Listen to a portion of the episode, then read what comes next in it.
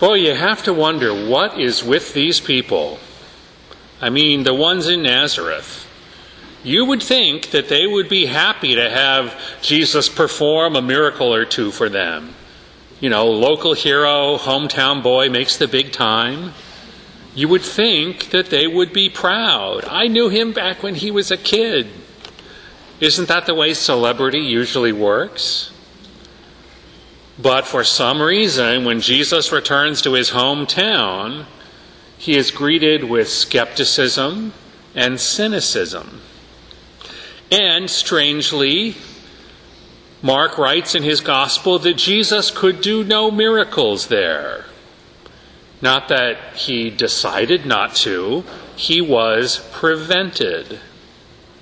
It says that he did cure a few sick people, but that kind of reads like a, a, later addition to the text, a last minute kind of paste in to soften this problematic situation. Because we don't usually think of Jesus as being unable to do anything. And isn't that the nature of miracles? To be able to transcend physical laws and do the impossible? How could the disbelief and cynicism of his hometown people have kept Jesus from performing miracles that he performed everywhere else? But first, let's talk about miracles. It's time for a little risky experiment. Raise your hand if you or someone you know personally has experienced something that they would say they believe was a miracle. Ready? Go. Look at that. Okay. That's a lot of hands. I think that miracles happen all the time. But they're only seen as miracles with the eyes of faith. Miracles are not intended to bring about faith in people who do not believe. But we still have two important questions to answer. Why were the people of Nazareth so cynical? And how did their cynicism keep Jesus from performing any miracles? I think that cynicism is the scar that forms over wounded expectations. It's the callus that protects our psyches from disappointment. As the comedian Lily Tomlin said in her famous play, The Search for Signs of Intelligent Life in the Universe, no matter how cynical you are, it's never enough to keep up. Among the poor and the oppressed, cynicism keeps people from being crushed by repeated injustices, like a fighter who clenches his muscles anticipating the next blow. Among the rich and the elite, cynicism offers the, often covers the disappointment of realizing that wealth and power don't give life meaning.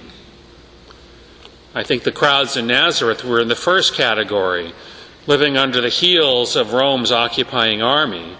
They'd heard all their lives about the coming Messiah and the freedom that he would bring.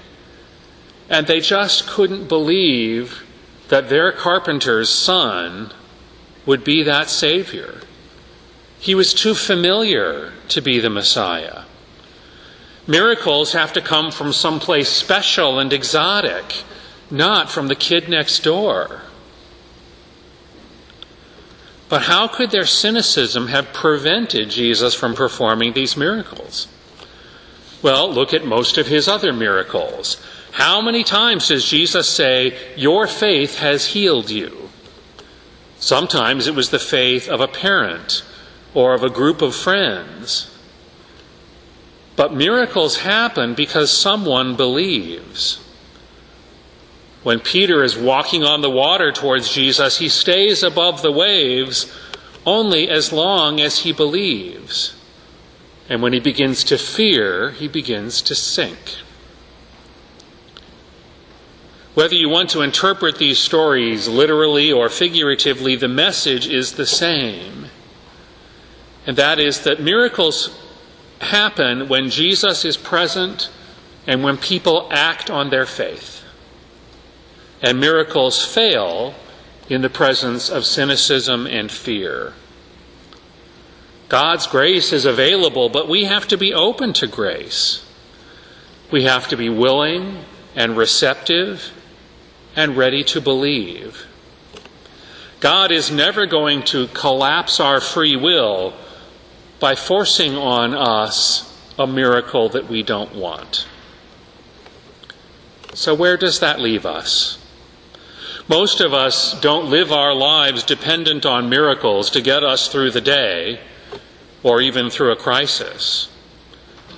And we're in an age of cynicism brought on by the failures of our political system, the injustices in our economy, and sometimes even the struggles within our own church. But I think this gospel challenges us to let go of cynicism and to live as people of hope. I still believe that there are miracles around us.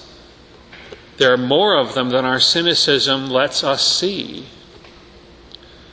And maybe we'd be better if we let go of cynicism and lived as if we believed that God loves us deeply